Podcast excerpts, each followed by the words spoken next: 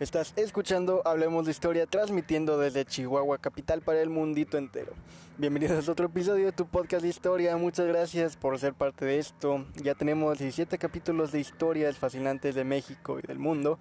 Y precisamente de eso hablaremos esta semana, que como ya leyeron el título, trataremos del conflicto más grande de la historia, algo que involucró a todo un planeta, de arriba abajo, de izquierda a derecha, de esquina a esquina, eh, nada más y nada menos que la Segunda Guerra Mundial.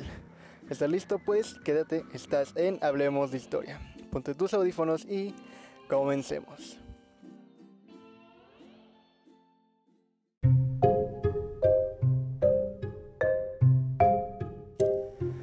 Bueno amigos, antes de empezar tenemos que ponernos en contexto y recordar un poquito de cómo dejamos a Europa y Alemania hace dos episodios en el capítulo de la Primera Guerra Mundial. Como recordaremos, después del final de esta guerra, los vencedores enjuiciaron a todo un país de ser los culpables de tal conflicto, repartiéndoselo prácticamente y dejándolos literalmente en la ruina moral, social y económica. Bajo este contexto surgieron grupos y personas que buscaban devolver el honor y el orgullo al pueblo alemán. Uno de ellos, como mencionamos al final del episodio de la Primera Guerra Mundial, que si no lo has escuchado, vaya a escucharlo, te ayudará muchísimo a entender mejor este capítulo, era Adolf Hitler.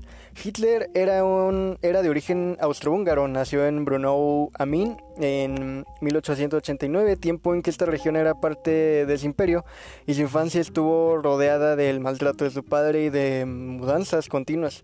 Adolf era, en sus propias palabras, un pintor frustrado, por ello pintó todo lo que pudo durante su vida e incluso fingió una enfermedad para poder ser expulsado de la escuela con dieciséis años y dedicarse a la pintura.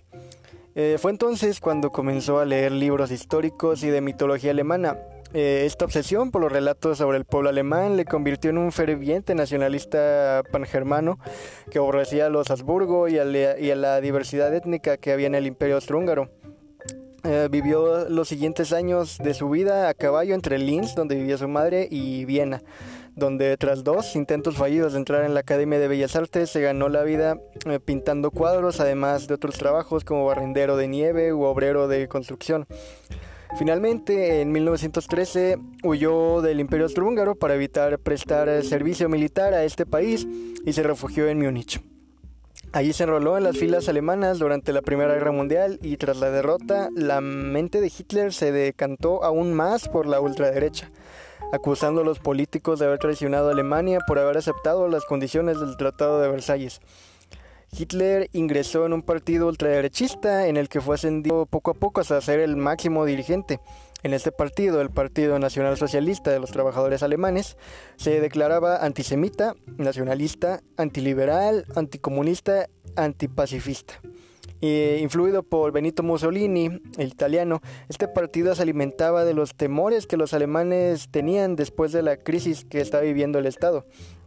El primer intento fallido por alzarse con el poder fue en mil novecientos veintitrés, por el cual acabó en la cárcel durante nueve meses, como también mencionamos en el episodio de la Primera Guerra Mundial, meses en los que escribió su obra Mi Lucha. En este libro plasmaba sus ideas políticas y los patrones a seguir para llevar a la, la fuerza aria, a la fuerza alemana, al pueblo alemán, a lo más alto. Y aquí quiero hacer un pequeño paréntesis, pues hay un momento muy curioso en la historia de México relacionado con este libro. Cuenta la historia que en mil novecientos treinta y seis, cuando el general Lázaro Cárdenas había llegado ya al poder y mandó al exilio a Plutarco Elías Calles, en el momento en que la policía secreta entró en la noche del nueve de abril a la casa de Calles para informarle que tenía que salir del país, lo encontraron leyendo este libro, Mi lucha, de Adolf Hitler. Algo bastante curioso me parece en la historia nacional, que claro, no es parte de la historia oficial de México, no conviene, obviamente, pero prosigamos. Eh, cuando Hitler salió de la cárcel, dirigió al Partido Nacional Socialista, expulsó a todos aquellos que no compartieran sus ideales o que pudieran hacerle sombra. Fue entonces cuando se rodeó de gente como Goering, como Goebbels, como Himmler, y el trabajo continuo de su séquito llevó de, llevado del lado de Hitler llevó a Hitler a llegar a miles de alemanes descontentos con la crisis en la que estaba el país. Poco a poco fueron ganando adeptos hasta que en mil novecientos treinta y tres fue nombrado jefe de gobierno por Hindenburg. Estando ya en la posición de poder, destruyó el régimen constitucional e instauró una dictadura de partido único, con él como máximo referente, obviamente. Daba comienzo el Tercer Reich, un régimen totalitario, nacionalista, exacerbado y con la exaltación de la superioridad racial. Y tras la muerte de Hindenburg, Hitler se proclamó Führer de Alemania, eh, sometiendo al ejército a un juramento de fidelidad. Eh, si recuerdan, en el episodio pasado les dije que el, el, la Alemania imperial de la Primera Guerra Mundial no era nada comparado a como era la Alemania nazi.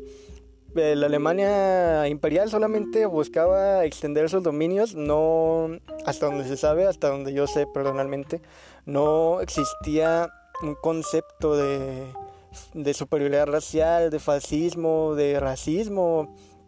Ellos solamente buscaban pues extender el imperio, pero con Hitler, además de eso, de querer extender el, pues las extensiones del imperio del pues sí del nuevo imperio alemán, del Reich, este también se incluía todo ese racismo, todo ese antisemitismo, todo ese fascismo, todo toda esa superioridad. Entonces hay un contraste, hay un contraste bastante grande entre eh, la Alemania imperial y la Alemania nazi. Pero bueno, de la misma manera, en Italia, Benito Mussolini comandaba a un país buscando devolver la gloria del Imperio Romano bajo un régimen fascista, por lo que pronto entablaron relaciones estos dos líderes, incluso con Francisco Franco en España, a quien ya vimos apoyó directamente en la Guerra Civil al bando nacionalista, siendo la Legión Cóndor alemana los que perpetraron el infame bombardeo a Guernica. Y también, si no han escuchado el episodio de la Guerra Civil, vayan a hacerlo y los querré mucho más. Mientras tanto, en el este de Asia, el imperio japonés, de mano del emperador Hirohito y el general y primer ministro Hideki Toyo, comenzó un gran acercamiento hacia el modelo fascista, utilizando una campaña en la cual se presentaron como un imperio moderno y expansionista con grandes intereses de llevar a Asia hacia el camino de la modernización. Durante estos años, Japón anexó regiones del sudeste asiático, China y la península de Corea. Y finalmente, en mil novecientos treinta y siete, invade China, creando lo que era esencialmente una guerra de tres ramas entre Japón, los comunistas de Mao Zedong y los nacionalistas de Chiang Kai-shek. Japón toma el control de muchas de las costas de China y de las ciudades portuarias para evitar atacar a las colonias europeas y sus esferas de influencia. En mil novecientos treinta y seis, antes de la invasión, Japón firma un tratado anticomunista con Alemania y otro con Italia en mil novecientos treinta y siete, y así se formaría el llamado Eje Berlín-Roma-Tokio. Estas relaciones comenzarían a sentar pues, el terreno para un segundo conflicto a escala global.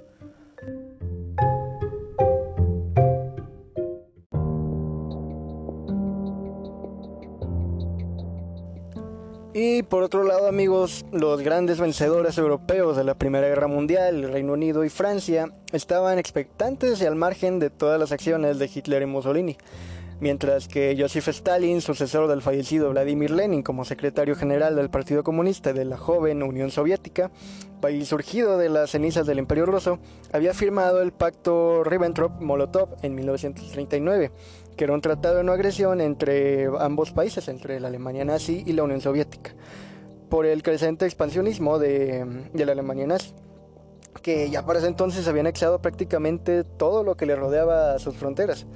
Al mismo tiempo, los Estados Unidos, del otro lado del océano, estaban saliendo de la recesión económica que supuso la crisis del veintinueve de manos de las reformas económicas del New Deal propuesto por el presidente Franklin Delano Roosevelt, por lo que se mantuvieron alejados de todo conflicto, el cual terminaría estallando el primero de septiembre de mil novecientos treinta y nueve, cuando las tropas alemanas entraron y cruzaron las fronteras de Polonia para ocupar el país. En cuestión de días neutralizaron al ejército polaco, que no estaba preparado para afrontar la guerra relámpago alemana, el, el Blitzkrieg, sí, así como la canción de los Ramones, y no pusieron mayor resistencia.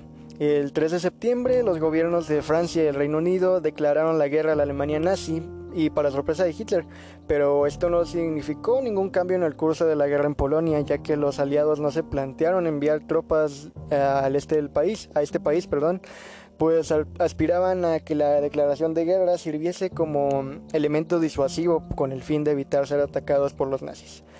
Cuando el primero de octubre la Wehrmacht ocupó Alemania, ocupó Varsovia, perdón, el alto mando militar pola, polaco decidió dirigir sus fuerzas hacia el sur, hacia la frontera con Rumania, donde planeaban contender indefinidamente a los alemanes hasta la llegada de la ayuda prometida. Este plan se vino abajo cuando la Unión Soviética invadió a Polonia desde su otra frontera el diecisiete de septiembre, bajo el pretexto de proteger a los ucranianos y bielorrusos que vivían en la parte oriental de Polonia, eh, debido al colapso de la administración polaca tras la invasión nazi. Tras esto, las fuerzas del ejército polaco huyeron hacia Rumania, mientras que los nazis colocaban un gobierno títere, el cual se mantendría hasta mil novecientos cuarenta y cinco. Ay no, amigos. Pobre Polonia, ni siquiera supo por dónde le llovieron los fregadazos durante la guerra. Pero bueno, eh, tras esas acciones, Stalin temió que también se tomara Finlandia, que simpatizaba con los nazis, por lo que trató de disuadir al gobierno de este país, primero diplomáticamente y después por el bonito y limpio juego de la invasión militar. El resultado de la ofensiva soviética, debemos decir que fue totalmente decepcionante al principio. Los ejércitos soviéticos, numéricamente superiores, no pudieron hacer frente a las fuerzas finesas, mejor adaptadas al duro clima del campo de batalla ártico, y miles de soldados soviéticos murieron debido a la ineficiencia de sus comandantes. Entonces Stalin remueve del mando a su protegido Klimen Boryshev y tropas frescas al mando de Simeón Timoshenko reinician el ataque. Esta vez los, eh, los exhaustos defensores fineses fueron sobrepasados y Finlandia tuvo que ceder gran parte de su territorio a la Unión Soviética. El fracaso soviético en Finlandia no pasó desapercibido, desapercibido para Hitler, quien empezó a subestimar al Ejército Rojo y considerar la posibilidad de un ataque lo más rápido posible. Por su parte, Stalin empezaría a otorgar más autonomía al proceso de designación de comandantes del ejército. Sin embargo, a Ale- Alemania le preocupaba la posibilidad de que los británicos atacaran Noruega y Suecia como forma de cortar el importante suministro de hierro a las tropas nazis. Decidió dirigir sus fuerzas hacia Noruega, Suecia y Dinamarca, hecho concretado durante la primavera de abril del cuarenta, de mil novecientos cuarenta. La ocupación de dichos territorios terminó por convencer al Reino Unido de la necesidad de concretar un ataque para expulsar a los nazis de Noruega, con el objetivo de enviar, de evitar, perdón, eh, por todos los medios que la Luftwaffe, la Fuerza Aérea Nazi, pudiera dirigir ataques directos hacia la débil zona del norte británico. Durante el enfrentamiento fueron utilizados aproximadamente cuarenta y cinco mil soldados por el bando nazi, mientras los británicos utilizaron un total de ochenta mil soldados aproximadamente, aunque la diferencia era notable y se terminaba inclinando a favor del bando británico. La invasión culminaría en fracaso por las tropas británicas. Además, se utilizaron las bases noruegas como punto de partida de los bombardeos, de los bombarderos y cazas de la Luftwaffe, que participarían en la posterior Batalla de Inglaterra. Con los ojos del mundo fijos en el conflicto de Noruega, eh, el alto mando alemán eh, empezó a planificar la, pero la reapertura del frente occidental con un claro objetivo: evitar la neutralización, la reutilización del método de guerra de trincheras, que de gran efectividad había sido para retrasar los resultados durante la Primera Guerra Mundial. Si se acuerdan que los combatientes se quedaban meses, literalmente, en algunos casos eh, en las trincheras sin avanzar un solo centímetro porque no se podía. Asomabas un poco la cabeza y te disparaban. Entonces, como los Países Baj- como los Países Bajos y Bélgica se habían declarado neutrales, los ejércitos franceses se habían replegado a sus fronteras, esperando el ataque desde este punto, ya que su frontera con Alemania era considerada impenetrable. El general Erich von Manstein se dio cuenta que la región de las Ardenas, al sudeste de Bélgica, no había sido protegida lo suficiente, ya que el mariscal francés Maurice Germain consideró que los tupidos bosques harían difícil el cruce de tanques por esta región. Eh, Germain tenía la razón, pero dejó casi sin protección esta región, por lo que fue por donde las principales fuerzas alemanas se encaminaron el diez de mayo de mil novecientos cuarenta. El día de la invasión, una importante fuerza alemana entró a Holanda y Bélgica, violando su neutralidad, y los aliados avanzaron desde Francia hasta esos países. Mientras tanto, otra importante fuerza alemana, al mando del general Gerhard von Rundstedt, eh, cruzó las Ardenas, formándose congestionamientos de tanques en las estrechas carreteras, cuando, y cuando salieron del bosque dos días después, los aliados se dieron cuenta que iban a ser rodeados, y el gobierno francés entró en pánico. El dieciocho de mayo de mil novecientos cuarenta, el cerco alemán fue cerrado y el grueso de los ejércitos aliados quedó atrapado en Bélgica. Contraataques desde adentro y fuera para levantarlo no tuvieron ningún éxito y los británicos iniciaron la evacuación de sus hombres mediante la Operación Dínamo. Es en ese momento que Mussolini decidió finalmente actuar e involucrarse en la guerra, cumpliendo con lo acordado dentro del Pacto de Acero, y el cinco de junio declaró la guerra a los aliados e intentó invadir a Francia desde el sur. El diez de junio, París fue declarado ciudad abierta y cayó poco después. Sin reservas para contener el avance alemán, Francia se rindió el veintidós de junio de mil novecientos cuarenta, vaya sorpresa, y el coronel, el entonces coronel Charles de Gaulle escapó a Francia y desconoció el nuevo gobierno pro-alemán de Vichy, creando la resistencia francesa mediante el histórico llamamiento del dieciocho de junio hecho desde los micrófonos de la B B C en Londres. Eh, los pobres resultados en el manejo de las tropas británicas terminaron por concretar la renuncia del primer ministro británico Neville Chamberlain, quien fue sustituido por Sir Winston Churchill.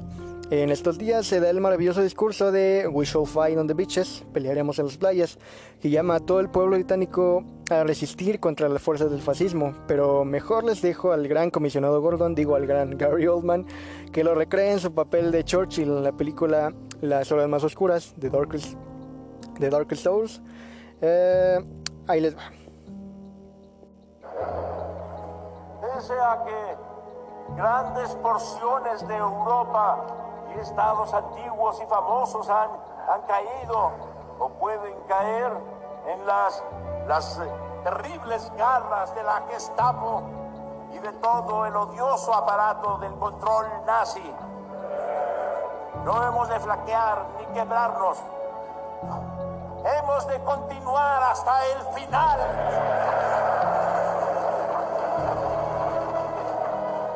Pelearemos en Francia, pelearemos en los mares y los océanos, pelearemos con, con cada vez más confianza y mayor fuerza en el aire. Vamos a defender nuestra isla sin importar cuál pueda ser el precio. Lucharemos en las playas, lucharemos en las pistas de aterrizaje, lucharemos en los campos y en las calles, lucharemos en las colinas. ¡Nunca vamos a rendirnos!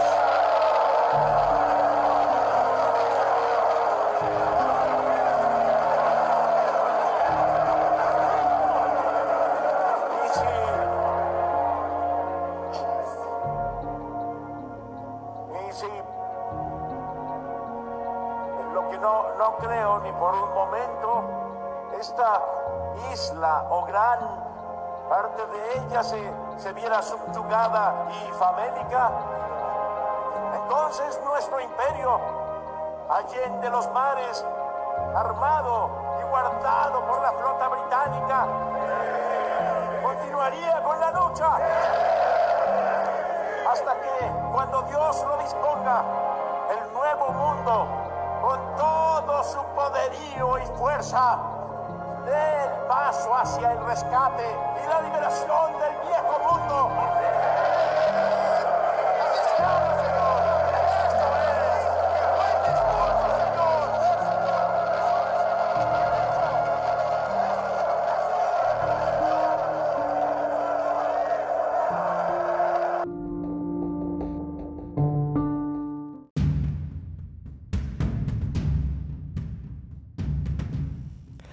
Después del emotivo discurso y de la campaña francesa, vendría la famosa Batalla de Inglaterra, llamada así por haberse llevado a cabo prácticamente en toda la isla de la Gran Bretaña, pues los bombarderos nazis de la Luftwaffe fueron incesantes durante días, amigos, mientras que la resistencia del Ejército Real Británico no cesaba de repeler los ataques por cielo, mar y tierra.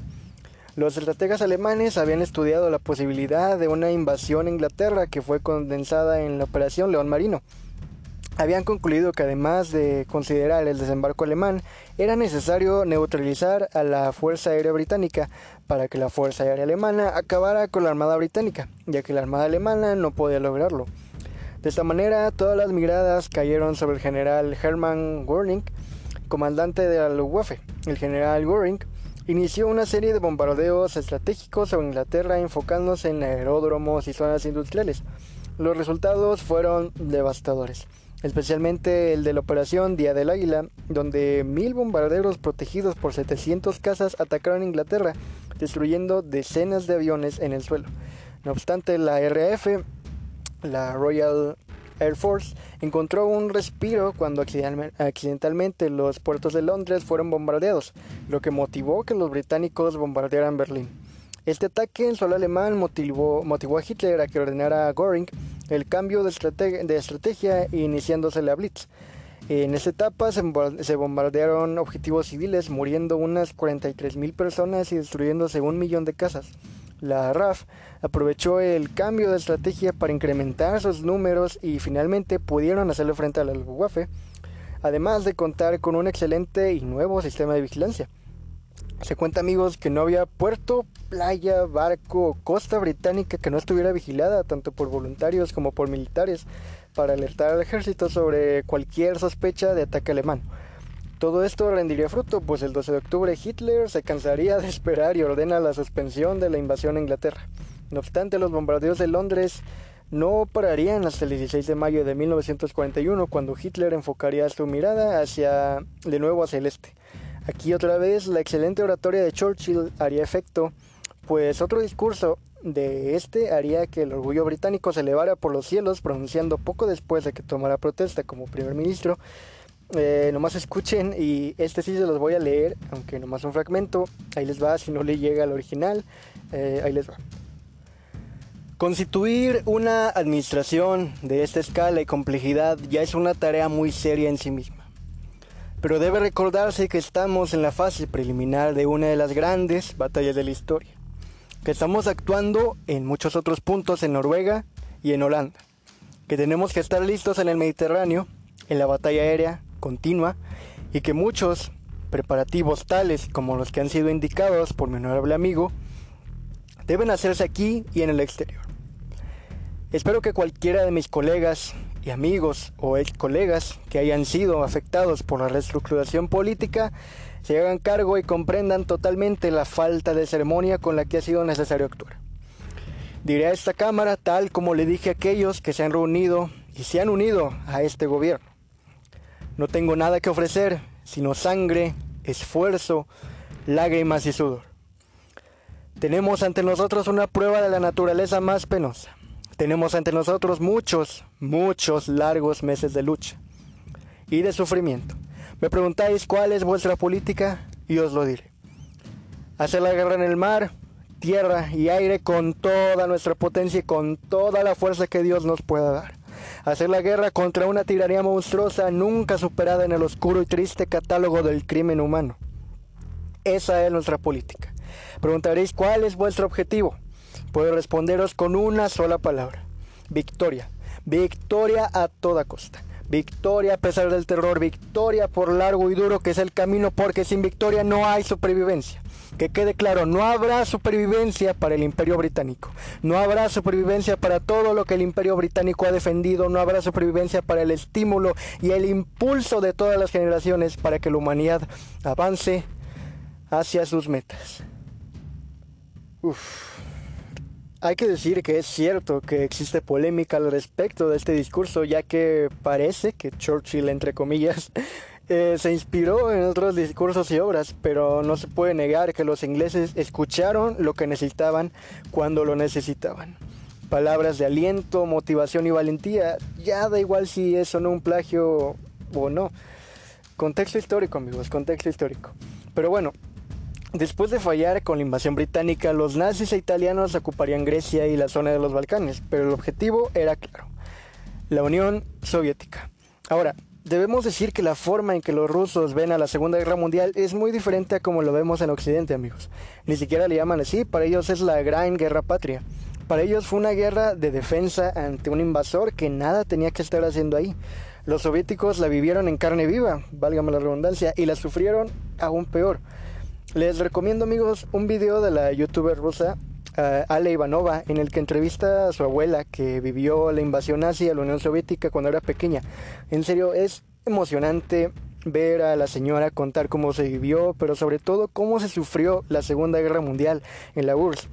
El video se llama Así mi abuelita vivió, sobrevivió la Segunda Guerra Mundial, me parece. Neta, búsquenlo y emocionense. Eh, durante la Gran Guerra Patria, la U R S S perdería aproximadamente veintisiete millones de vidas, tanto militares como civiles. Si Francia fue el país que más sufrió durante la primera, en la Segunda Guerra Mundial, la Unión Soviética fue el gran perdedor en términos de vidas. La batalla de Stalingrado constituyó el punto de inflexión de la Segunda Guerra Mundial, el momento en que las tropas soviéticas, tras las derrotas iniciales de la Operación Barbarroja, pasan a la ofensiva contra las fuerzas nazis del eje. De hecho, la importancia de esta batalla se aprecia en la cantidad enorme de bajas en ambas partes, la destrucción total de una ciudad soviética y las enormes pérdidas de hombres y material sufridas por la Wehrmacht. Eh, por ello, la crítica histórica considera que la batalla de Stalingrado fue la derrota militar más severa y más decisiva de la Alemania hitleriana en la guerra, tras la cual la iniciativa en combate correspondió al Ejército Rojo. La Unión Soviética fue el país combatiente, amigos, que soportó casi el ochenta por ciento de los ataques de los países del eje en Europa, por lo que la victoria en la batalla de Stalingrado y la consiguiente contraofensiva significó el comienzo del desmoronamiento de la máquina de guerra alemana. Mucho se habla de la invasión alemana y por qué fracasó, y todos parecen concluir que fue por el invierno ruso, pero amigos, hay muchísimas razones más para determinar el fracaso alemán en Rusia, y me parece una falta de respeto para los soldados del Ejército Rojo demeritar su trabajo en la ofensiva, en la defensa de su patria. Tuvo que ver muchísimo esta misma entrega y furia con la que peleaban los soviéticos. Los soldados alemanes los describen no como humanos, sino como demonios en el combate. También hay un video que es el diario de un soldado alemán en Stalingrado y que nos cuenta cómo desde que empieza el sitio hasta que aparentemente fallece el soldado, cómo empieza ese descenso a la derrota, a la locura, a la muerte en vida de un soldado alemán, gracias a la resistencia feroz que daban los soviéticos en cada bastión de su patria. Este, el, los ataques soviéticos, les digo, no cesaban. Eh, y aunque estuvieran en desventaja, jamás dejaron de atacar y contraatacar. Otro factor fue el orgullo de Hitler, que subestimaba a los soviéticos y a la vez no hacía caso a lo que sus generales le decían.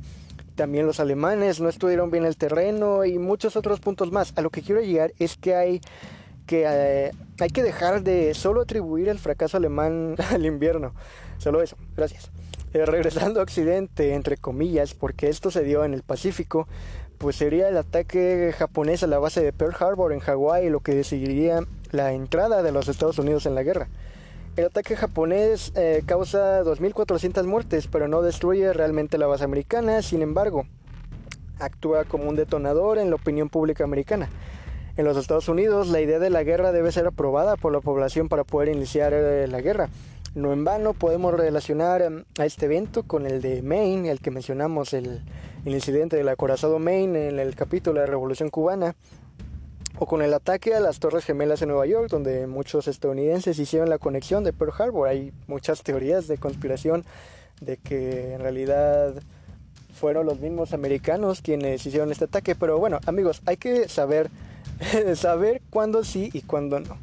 A mí me parece que sí, lo de las Torres Gemelas, lo más probable es que sí haya sido un, un autoataque de los Estados Unidos, pero esto, amigos, eh, les digo, hay que separar lo que es y lo que no. Esto no me parece que los Estados Unidos se hayan autoatacado. Pero bueno, eso es tema para otro podcast. El siete de diciembre del cuarenta y uno, eh, la gran mayoría de los estadounidenses quería la guerra contra Japón, eh, por lo que el gobierno de los Estados Unidos declararía inmediatamente la guerra a Japón y a las fuerzas del eje, mientras el Congreso estadounidense votó a favor de movilizar a todos los hombres sanos de entre veinte y cuarenta y cuatro años de edad. Durante la primera parte de la guerra, Estados Unidos se centró en la Guerra del Pacífico y en mil novecientos cuarenta y dos, después de superar a Japón, los Estados Unidos del presidente Roosevelt dirigieron su atención a Europa, que era la prioridad. La prioridad. Churchill decide desembarcar prematuramente en la costa de Francia, primero en el norte de África, mientras que la U R S S empuja a los alemanes de vuelta a Stalingrado. En julio de mil novecientos cuarenta y tres los aliados desembarcaron en Sicilia e hicieron rendir a Mussolini. La resistencia se vio fortalecida en Francia y en junio de mil novecientos cuarenta y cuatro fue el desembarco en Normandía. Desembarcaron ciento cuarenta y seis mil hombres, la, la mitad de los cuales eran estadounidenses.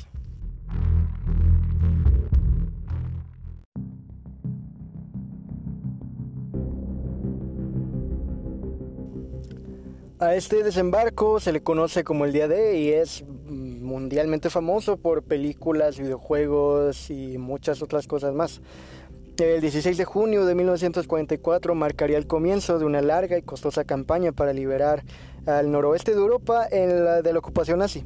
En la mañana del día D, tropas de tierra desembarcaron en cinco playas de asalto: Utah, Omaha, Gold, Juno y Sword, en lo que fue la operación de carácter naval complementaria desarrollada en el marco de la Operación Overlord, nombrada en clave como Operación Neptuno.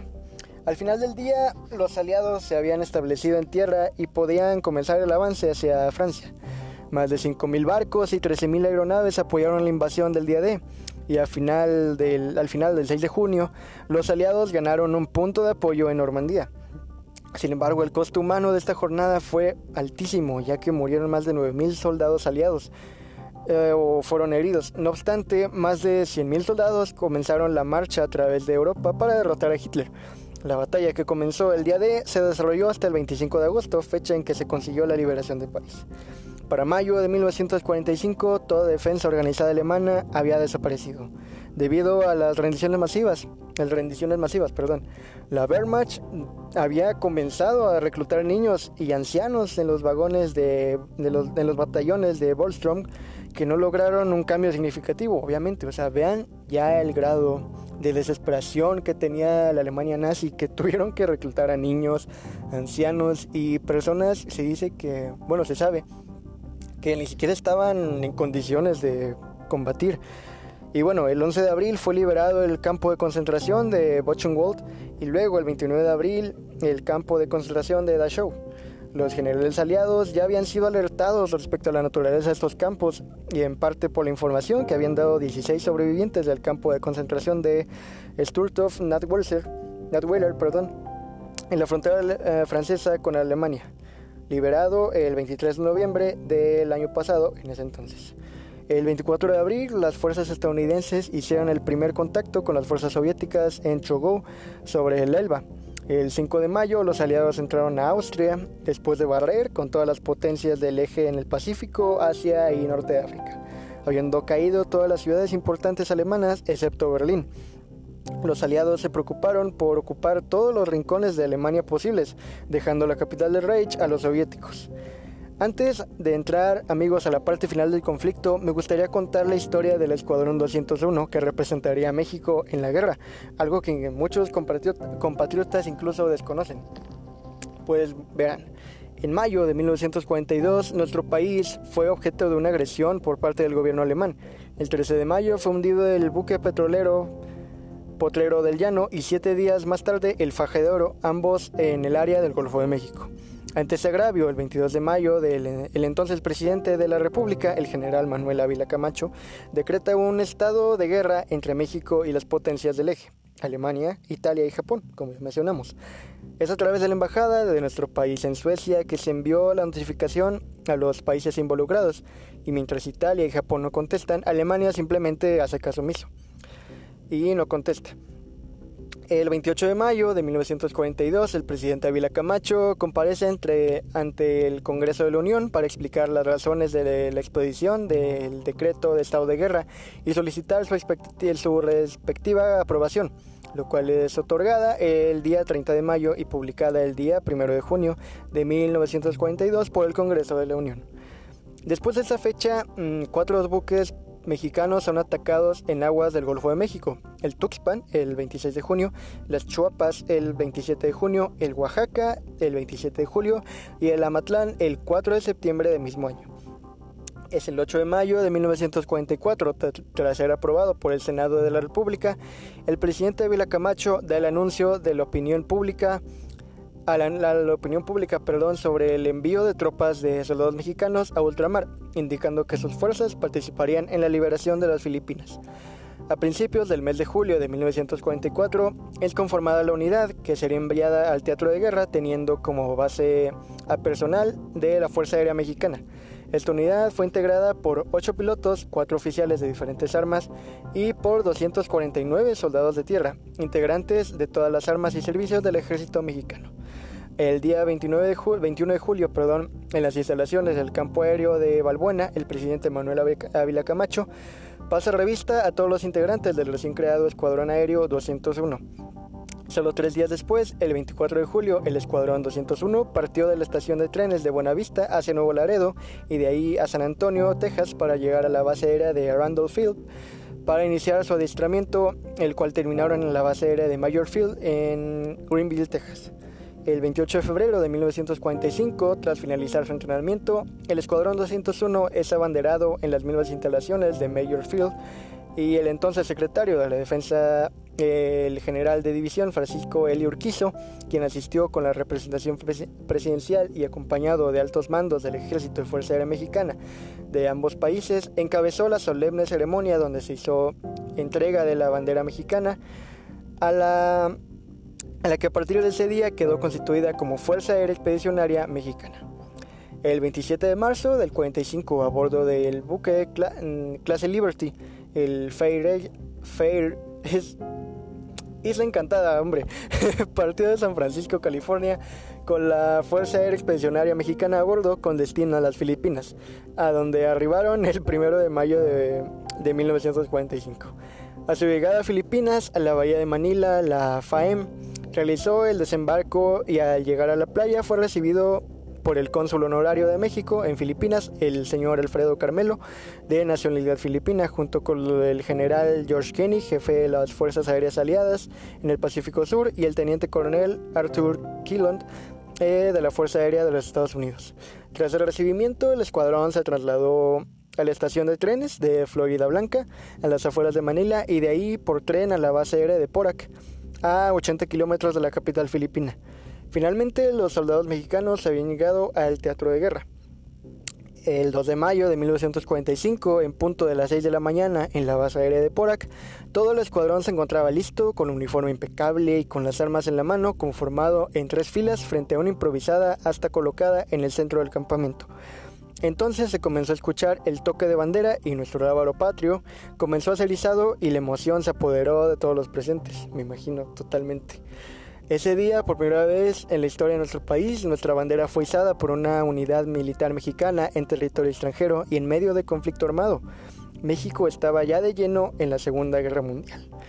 El primero de junio iniciaron las operaciones del Escuadrón doscientos uno. La FAEM participó hasta el treinta de junio en treinta y cinco misiones de combate efectivo, acumulando mil doscientas noventa horas de vuelo para esa fecha, con un muy alto porcentaje de efectividad.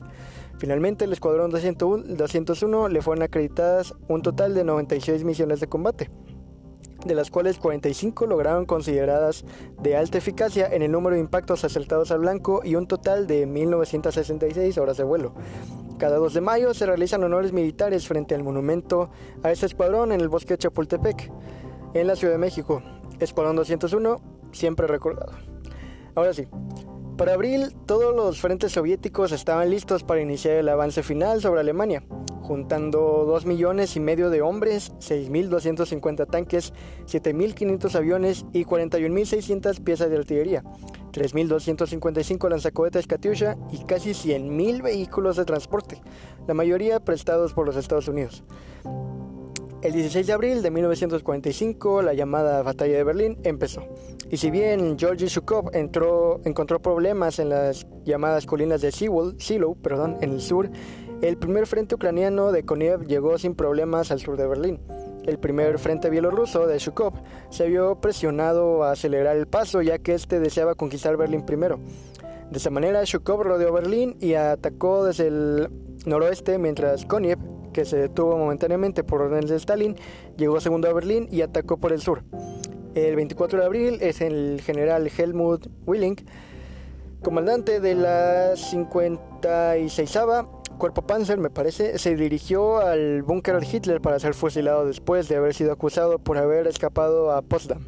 Sin embargo, como síntoma de la inestabilidad mental que Hitler mostró en sus últimos meses, Wilding no solo, fue hace, no solo fue ejecutado, sino fue nombrado comandante en jefe de las fuerzas de Berlín, ya que Goebbels, que el defensor nominal de Berlín, no tenía la preparación militar. La batalla de Berlín fue dura, ya que la población civil fue obligada a usar las armas, por lo que era normal ver niños de diez años, así como ancianos e inválidos, en los puestos de artillería o usando Panzerfaust. Las bajas soviéticas fueron elevadísimas y la arquitectura de Berlín sufrió grandes destrozos, incluyendo la Cancillería del Reich, el Reichstag y la Puerta de Brandenburgo. Aquellos civiles que se negaban a luchar eran ejecutados inmediatamente por los alemanes, mientras que lo, los que luchaban eran ejecutados por los soviéticos. La cantidad de prisioneros fue baja comparada con las conseguidas en otras batallas. Hitler todo el tiempo se negó a abandonar la capital para ir al Berchtesgaden, por lo que los altos oficiales de la Wehrmacht rehusaron rendirse, ya que todos habían tomado un juramento de lealtad al Führer, como ya dijimos al principio. El treinta de abril, finalmente, Adolf Hitler se suicidó junto a, con su esposa Eva Braun. Varios personajes importantes del gobierno de Alemania hicieron lo mismo, incluyendo Joseph Goebbels y su esposa, que antes envenenaron a sus seis hijos. El secretario de Hitler, Martin Bormann, desapareció en la batalla, y si bien varias personas aseguran que lo vieron muerto con dos tiros en la espalda en una estación del metro de Berlín, Wilding rindió la ciudad a los rusos el dos de mayo. El Feldmarschall Wilhelm Kittel fue capturado, el mariscal de campo Wilhelm Kittel, válgame Dios, fue capturado y luego participó en la firma del documento de rendición. En la batalla murieron trescientos sesenta mil soldados soviéticos. Las cifras alemanas, sin embargo, son dudosas, pero se estima que fueron mucho menores, ya que solo habían noventa mil defensores alemanes. El almirante Karl Dönitz fue nombrado canciller por Hitler antes de morir, y este dio permiso al general Alfred Jol de firmar la rendición incondicional con la Unión Soviética el siete de mayo, haciéndose efectiva al día siguiente. Los otrora nombres de confianza de Hitler, Hermann Göring y Heinrich Himmler, habían caído en desgracia al intentar hacer la paz por separado con los aliados. Ambos se suicidaron poco después de ser capturados por los estadounidenses. El nueve de mayo, día de la victoria para la Unión Soviética, se convirtió en fecha festiva, y el veinticuatro de junio se celebró un importante desfile de Moscú, culminando así la etapa europea de la Segunda Guerra Mundial. Mussolini también ya había sido capturado y ejecutado públicamente en Italia, y Italia ya había caído en manos de los aliados, pero quedaba todavía un último resistente del eje, amigos: el Imperio japonés. El veintiséis de julio de ese año, el presidente de los Estados Unidos, Harry Truman, porque se me olvidó mencionarles que el presidente Roosevelt ya había fallecido poco antes de terminar la guerra, entonces su vicepresidente, Harry Truman, Truman perdón, lanzó un ultimátum contra los japoneses. Les exigía una rendición incondicional, de lo contrario les esperaba una destrucción rápida y absoluta, en sus propias palabras. El mensaje de Truman, sin embargo, no mencionaba el uso de bombas nucleares. Estos artefactos eran parte del arsenal de los Estados Unidos y los tenían listos como parte de su estrategia para zanjar el conflicto. El dieciséis de julio de Estados Unidos había ensayado con éxito la bomba Trinity, la primera arma nuclear que se detonaba en el mundo. Las razones que llevaron a los Estados Unidos a lanzar bombas a Hiroshima y Nagasaki aún son objeto de debate, amigos, pero las consecuencias son totalmente evidentes hasta hoy. El primer blanco elegido fue Hiroshima. La ciudad no había sido bombardeada antes, así que era un buen lugar para anotar los efectos de la bomba. Además, era la sede de una base militar. El Enola Gay, un, bomba- un bombardero B veintinueve pilotado por el coronel Paul Tibbets, sobrevolaba Hiroshima a unos mmm, nueve punto cinco kilómetros de altura, más o menos, cuando liberó la bomba Little Boy, que explotó en el aire a unos seiscientos metros del suelo. Little Boy llevaba una, carta, una carga de sesenta y cuatro kilos de uranio doscientos treinta y cinco, de los que se calcula que solo se fisionó cerca del uno punto cuatro por ciento. Aún así, la explosión tuvo la fuerza equivalente a quince mil toneladas de T N T. Como referencia, amigos, tan solo un kilo de T N T puede ser suficiente para destruir un automóvil. La explosión generó una onda de calor de más de cuatro mil grados centígrados en un radio de aproximadamente cuatro kilómetros y medio. Eh, y cito: de repente me enfrenté a una gigantesca bola de fuego. Luego vino un ruido ensordecedor. Era el sonido del universo explotando. Eso fue lo que le contó Shinji Mikamo, sobreviviente de Hiroshima, a la B B C. Se cree que entre cincuenta mil y cien mil personas murieron el día de la explosión y la ciudad quedó devastada en un área de diez kilómetros cuadrados. La explosión se sintió a más de sesenta kilómetros de distancia. Dos tercios de los edificios de la ciudad, unos sesenta mil, quedaron destruidos y reducidos a escombros. El intenso calor produjo incendios que durante tres días devoraron un área de siete kilómetros alrededor de la zona cero de la explosión. Sin embargo, Japón no se rindió. Tres días después, los Estados Unidos lanzaron una segunda bomba nuclear. El objetivo sería Nagasaki, aunque no era el primario. Su topografía accidentada y la cercanía de un campo de prisioneros de guerra aliados lo convertían en un blanco secundario. Entre los objetivos principales estaba Kokura, una ciudad con zonas industriales y urbanas en terrenos relativamente planos. El día del ataque, sin embargo, Kokura estaba, entre comillas, cubierta de bruma y humo, según el reporte de los pilotos. La tripulación tenía órdenes de elegir visualmente el objetivo que maximizaría el ataque explosivo de la bomba. Fue así que se desviaron hacia Nagasaki. El bombardero Boxcar, un B veintinueve también, piloteado por el mayor Charles Sweeney, eh, dejó caer una bomba Fatman, la bomba Fatman, perdón, que explotó a quinientos metros del suelo. La explosión fue más fuerte que la de Hiroshima, pero el terreno montañoso de Nagasaki, ubicada entre dos valles, limitó el área de destrucción. Aún así, se calcula que murieron entre veintiocho mil y cuarenta y nueve mil personas el día de la explosión. En Nagasaki, la bomba destruyó un área de siete punto siete kilómetros cuadrados, cerca del cuarenta por ciento de la ciudad quedó en ruinas. Escuelas, iglesias, hogares y hospitales se derrumbaron. El lugar se convirtió en un mar de fuego. Era el infierno, cuerpos quemados, voces pidiendo ayuda desde edificios derrumbados, personas a quien se les caían las entrañas. Le dijo a la B B C Sumiteru Taniguchi, sobreviviente de Nagasaki. No existen, amigos, cifras definitivas de cuántas personas murieron a causa de los bombarderos, ya sea por la explosión inmediata o por los meses siguientes debido a las heridas y los efectos de radiación. Y los cálculos más conservadores estiman que para diciembre de mil novecientos cuarenta y cinco unas ciento diez mil personas habían muerto en ambas ciudades. Otros estudios afirman que la cifra total de víctimas a finales de ese año pudo ser de más de doscientas, doscientas diez mil personas. Perdón. Tras las bombas de Hiroshima y Nagasaki, Japón presentó su rendición total e incondicional. Hemos decidido allanar el camino para una gran paz para todas las generaciones venideras, soportando lo insoportable y sufriendo lo insufrible, dijo el emperador japonés Hirohito, dirigiéndose a sus ciudadanos. Rendición oficial se firmó el dos de septiembre a, bon- a bordo del U S S Missouri en la bahía de Tokio. Se ponía fin así a la Segunda Guerra Mundial.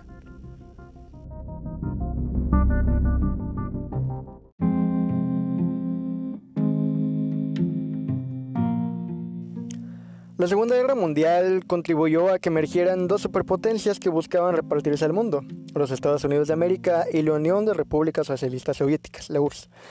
Eh, la Sociedad de Naciones, a la que se responsabilizó de, construir, de contribuir a desatar la guerra, fue reemplazada por la ONU. La Carta de las Naciones Unidas se firmó en San Francisco el veintiséis de junio de mil novecientos cuarenta y cinco. En los juicios de Nuremberg y Tokio, parte de la jerarquía nazi y del Tenno nipón fue juzgada y condenada por crímenes contra la humanidad. La investigación científica y técnica en su conjunto se, benefic- se, neve- se benefició perdón, de un fuerte impulso, en particular el dominio del átomo tras el proyecto Manhattan. También contribuyó a la creación del helicóptero, los aviones de reacción y la creación del misil balístico intercontinental. Los soviéticos, que se aliaron con Estados Unidos y los aliados solo por conveniencia contra el enemigo común, Alemania, se convirtieron en, enmi- en enemigos por sus ideales contrarios, y así comenzó una era de Guerra Fría a nivel mundial, concentrándose sobre todo, amigos, en Europa. En Alemania, tras la firma del armisticio por parte del Eje, el Plan Marshall contribuyó a la reconstrucción de Alemania. Eh, si bien los alemanes perdieron la guerra, amigos, sus adelantos en tecnología de punta, en cadenas de industrias, fabricación de componentes para cohetes, misiles y diversos tipos de armas, ayudaron a los aliados del oeste y sirvieron para el llamado milagro alemán. Sin embargo, se presentó la expulsión de alemanes en Europa Central, Prusia, Checoslovaquia, Polonia y países bálticos, todos esos lugares. eh, donde había asentamientos alemanes desde varios siglos atrás. Los alemanes de los Sudetes, que pedían su incorporación a Alemania, habían desencadenado el desmantelamiento de Checoslovaquia, acordado en los acuerdos de Múnich de mil novecientos treinta y ocho. Eh, tras la toma de estos territorios por el ejército soviético, numerosos alemanes fueron expulsados o dejaron su tierra para ir a Alemania o Austria, en condiciones generalmente dramáticas, hay que decirlo. Los Estados Unidos tomaron la iniciativa de una actitud positiva, impusieron la democracia, particularmente al Japón, a través de una depuración y de un control del Estado y la educación. Sin embargo, amigos, eh, el imperio japonés como tal eh, continúa hasta nuestros días, solamente pues ya es algo más como en España, en el Reino Unido, que el emperador, el rey, ya es algo más simbólico. Pero el imperio japonés este, continuó hasta nuestros días. Eh, Hirohito me parece que falleció hasta finales de los ochenta. Hace poco abdicó el, su hijo, eh, no recuerdo su nombre, pero el hijo del emperador Hirohito, que fue el heredero, y ahora está el nieto de Hirohito. Entonces, eh... Eh, Japón como un imperio pues sigue vivo, solamente que pues eh, me parece que se le denomina monarquía eh, democrática, eh, pero sí, eso. A la vez, eh, eh, si en la primera se vio terror en los países de, en los civiles de los países involucrados, en esta aumentó exponencialmente, pues como en todo, nosotros somos los más afectados. Murieron cuatrocientos mil soldados norteamericanos, doscientos mil polacos, doscientos noventa y dos mil franceses y cincuenta mil yugoslavos. El ejército nazi perdió pocos soldados al inicio de la guerra, tan solo dieciséis mil. Luego los nazis perdieron quinientos mil militares luchando contra Estados Unidos y el Reino Unido en el frente oeste, pero la cifra más alarmante la encontramos en el frente del este, donde Alemania se, se enfrentó sin éxito a la Unión Soviética. Solo en Europa, eh, el ejército alemán perdió dos punto ocho millones de soldados durante la Segunda Guerra Mundial. A esta cifra hay que agregarle los soldados alemanes que murieron en el norte de África, además de los militares nazis de los países aliados a la Alemania nazi. Los aliados ganaron la guerra gracias a la Unión Soviética. Nunca debemos olvidar esto, amigos. Hay que quitarnos esa idea de que Estados Unidos eh, hizo todo y venció ellos directamente a Hitler.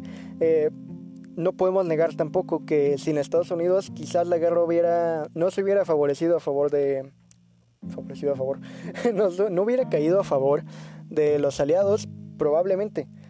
Eh, pero por los tiempos en los que entraron los Estados Unidos, ya la guerra estaba bastante avanzada y sirvió más como un apoyo en el frente occidental, ya que debemos recordar, la Unión Soviética combatía en el frente oriental.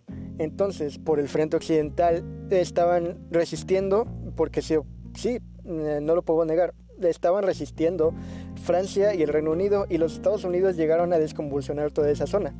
Eh, la Unión Soviética estaba peleando con todo, eh, junto con pues eh, batallones británicos y franceses en el frente oriental, pero ya la avanzada que llevaban los británicos, los soviéticos, para cuando entraron los Estados Unidos ya era muy muy grande. Entonces les digo, lo principal que hizo Estados Unidos fue pelear en el Pacífico y en el frente occidental, ayudando en, de enorme manera al Reino Unido y a Francia. Entonces, quienes derrotarían, como ya dijimos, eh, a, a manos de quienes, mm, ah, ¿cómo les digo? Destruirían A más, parte, sí, a más parte del poderío militar eh, nazi sería la Unión Soviética. Eh, les digo, sí, tampoco se puede negar que sin los Estados Unidos probablemente la guerra hubiera durado más, o quizás no se hubiera inclinado a favor de los aliados, pero quienes harían el trabajo sucio, y esto es algo que no se cuenta porque quienes la cuentan la historia son los vencedores, en este caso tenemos los vencedores occidentales, eh, quienes ganarían la guerra realmente sería la Unión Soviética. Eso no lo podemos negar. Y esta fue la que sufrió el mayor número de muertes militares. Eh, ocho punto siete millones de soldados soviéticos murieron en la Segunda Guerra Mundial. Aunque es un número muy disputado, algunos dicen que la cifra alcanzó los cuarenta millones. Este, hay un video bastante curioso que me da mucha risa verlo. Eh, los Estados Unidos son una gran nación, amigos. Eh, una nación eh, con una cultura, aunque no lo parezca, muy rica, con una historia muy rica también. Y que sí, tampoco podemos negar que ha aportado maravillas al mundo moderno. Es una nación muy controversial. Unos la aman, otros la odian. En lo personal, eh, soy muy objetivo con todo lo que hace. Pero debemos de decir que muchas veces se ve mucha ignorancia en los Estados Unidos, aunque no lo parezca. Eh, se hizo un estudio preguntándole a ciudadanos norteamericanos que para ellos quién había derrotado a Hitler.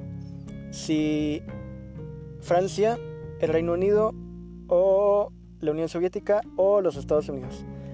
Eh, la mayoría, parece que más de la mitad, Eh, respondieron que los Estados Unidos eran quienes habían derrotado a Hitler.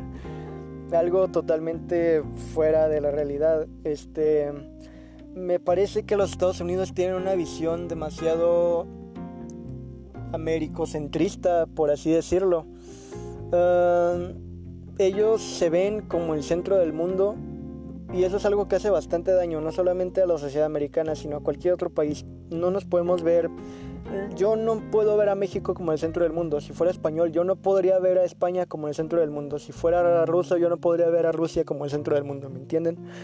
Y esa mentalidad que tienen los norteamericanos es a la vez un arma de doble filo, porque si bien ayuda a tener esa mentalidad ganadora que debemos envidiarles, a la vez hace que tengan ese tipo de comentarios, que no vean la historia como fue, sino como ellos la quieren ver, como su gobierno durante toda la historia uh, ha querido que los ciudadanos vean la historia norteamericana. Y hay que tener mucho cuidado con eso, amigos, eh, no solo con eso de los norteamericanos, sino con todos. Mm, hay que ver la historia de manera objetiva y ver lo que sí y lo que no, como les mencioné con el supuesto autoataque a Pearl Harbor. Eh, no sé si ya me hice bolas y, y todo eso, pero... sí es algo curioso eh, que los norteamericanos piensen que ellos derrotaron a Hitler. Les digo, si en los Estados Unidos la guerra hubiera tenido otro rumbo totalmente diferente. Pero no, pero ellos no fueron los que derrotaron a Hitler. Eh, bueno, eh, las pérdidas de vidas humanas para Estados Unidos fueron, en comparación con el resto de los aliados, muy inferiores en número, porque pues su territorio no se, en su territorio no se desarrolló la guerra y las pérdidas fueron solo militares. En este contexto, la actitud francesa, país liberado tras la batalla de Normandía, según la historiografía francesa, estuvo marcada por la afirmación original de una voluntad de independencia, sobre todo debido a la personalidad de Charles de Gaulle, que hizo jugar a Francia un papel en la ocupación de Alemania al lado de los vencedores, y por otra parte desarrolló la investigación nuclear para afirmar su independencia de Estados Unidos. Eh, la liberación se acompaña de una depuración de personas sospechosas de ser colaboradores, eh, gran parte de ellos ejecutados sin previo juicio, y la destrucción de ciudades como Le Havre. Le Havre, perdón. Eh, se forma un gobierno de unión entre comunistas y gaullinistas de una parte y representantes de la resistencia y radicales de centro izquierda. Eh, los otros aliados, en si se exceptúa al Reino Unido, jugaron un rol menor o fueron descartados de las negociaciones referentes a la puesta en práctica de las dos zonas de influencia que siguieron a los acuerdos de Yalta y de Potsdam. Eh, esta situación, que porta en sí mismo los gérmenes de la Guerra Fría, llegaría a durar hasta mil novecientos noventa y uno, como ya sabemos. El Reino Unido salió considerablemente debilitado de la guerra que consagró el fin de su poderío colonial. Por consiguiente, las Islas Británicas conocieron una crisis sin precedentes que recurrió a la reconstrucción y reestructuración de su economía. Eh, también, amigos, poco después del fin de la guerra moriría el rey Jorge, bueno, Jorge George, este, y entraría al poder, eh, bueno, al poder entre comillas, su hija... Eh, la reina Isabel segunda, que continúa hasta nuestros días. Esto significó un punto de inflexión en la historia, en la historia de la colonia francesa, porque, digo, británica, porque como acabamos de mencionar, eh, muchas, muchos territorios de la Commonwealth, de la Mancomunidad de Naciones, eh, comenzaron a verse mmm, inconformes con... cómo se le había utilizado a estas colonias eh, durante la guerra, incluso como mencionamos en el episodio de eh, muertes que sacudieron al mundo. Muchos aprovecharon la guerra para independizarse del Reino Unido, como fue la India. Eh, entonces, sí, eh, la Segunda Guerra Mundial significó el final del Imperio Británico como se le conocía hasta ese entonces.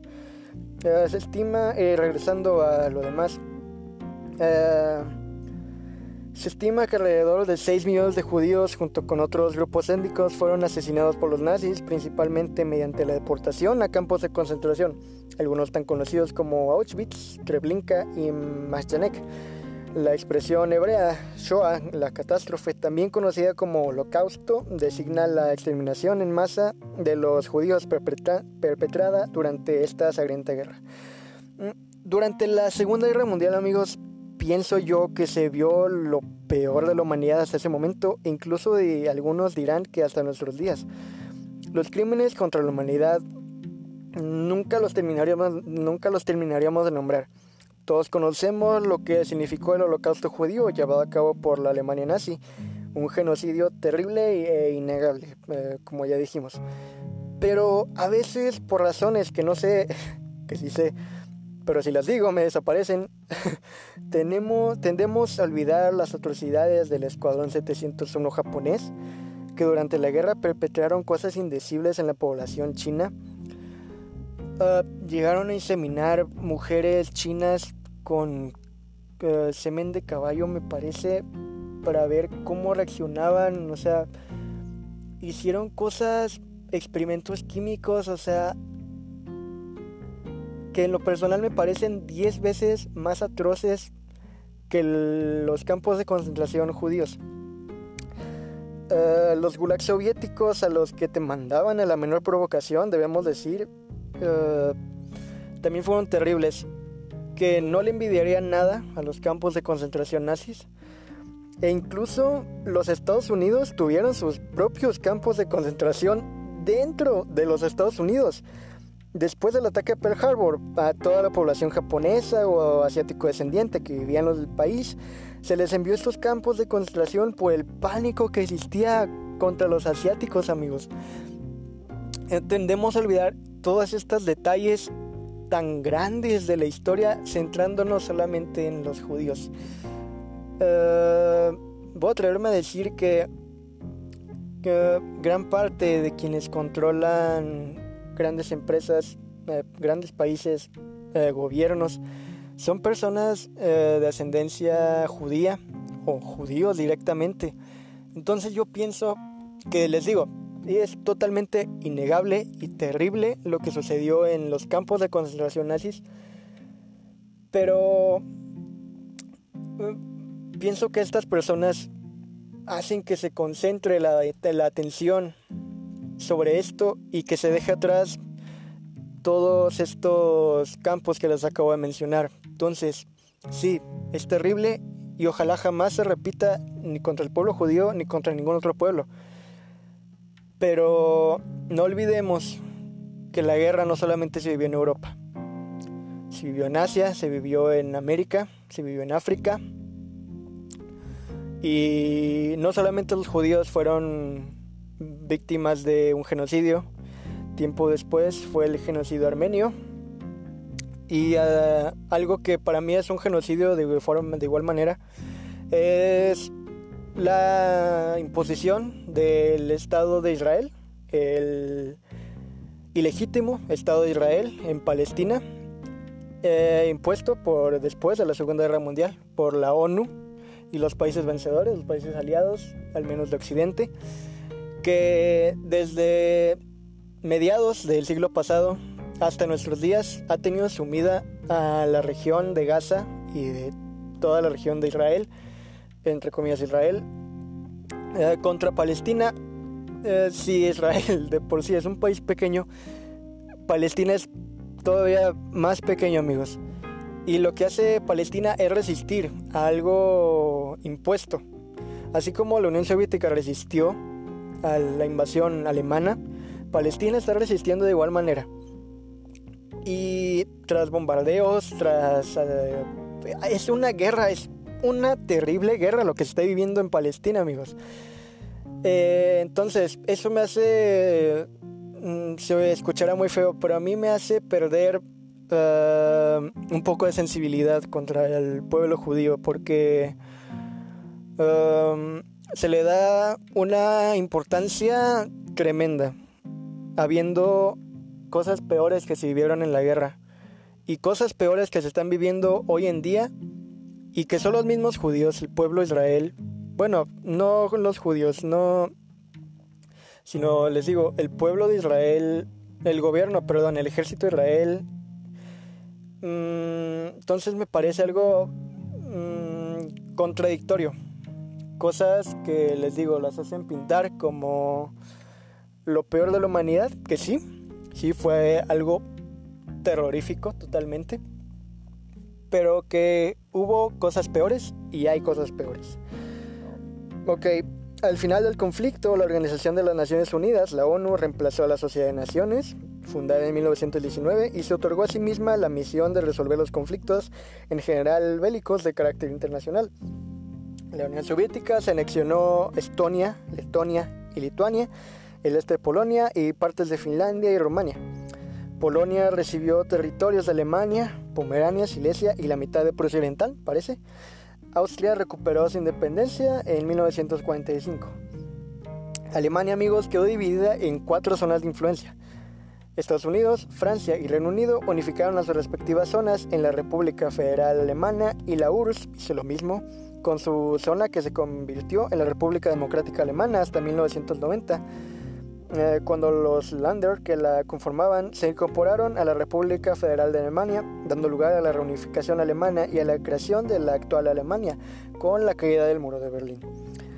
Amigos, me fascina y a la vez me pone triste hablar sobre esta guerra por todo lo que se vio involucrado, pero sobre todo por todas las muertes que causó, cosa que todavía no entendemos porque pasan los años y las guerras continúan, les digo, y que en secreto las mismas atrocidades se siguen dando.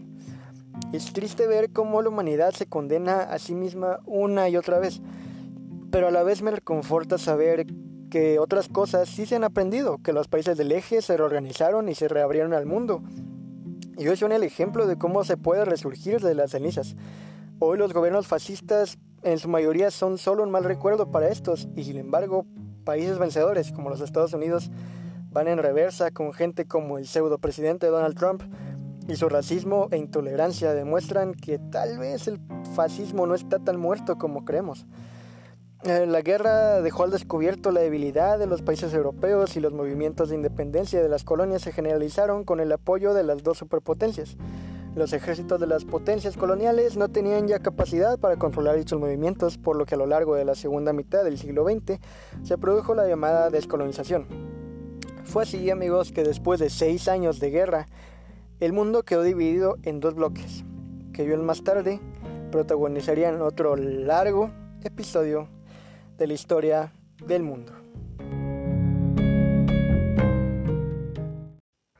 Y amigos, así es como termina el episodio diecisiete de Hablemos de Historia. Espero que de todo corazón te haya gustado, que hayas aprendido algo nuevo, aclarado tus dudas, que hayas abierto tu mente. No olvides seguirme en Spotify, en Google Podcasts, en Apple Podcasts, en Anchor o donde quiera que estés escuchando esto.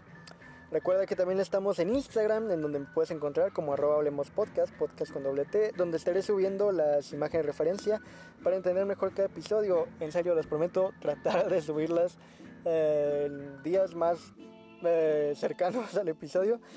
Y en Facebook también estamos como Hablemos de Historia.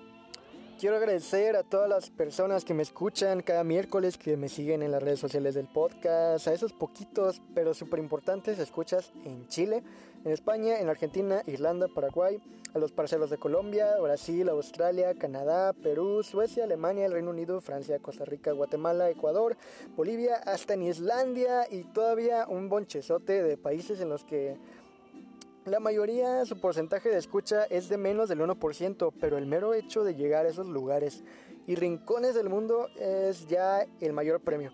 En serio, muchísimas, muchísimas gracias. Amigos de Chile, les tengo preparada una sorpresa para unas semanas, así que espérenla. Eh, todo esto, muchísimas gracias a todos los, los que me escuchan. Todo esto, muchísimas gracias, es por ustedes. En fin, yo soy Alex Martínez, otra vez, muchísimas gracias, infinitas gracias por haberme escuchado. Nos vemos el siguiente episodio, podemos ir en paz, no olvides hacer su tarea, ser feliz y recordar que un pueblo no debe temer a su gobierno. El gobierno debe temer a su pueblo. Mucha fuerza, Chihuahua. Bye.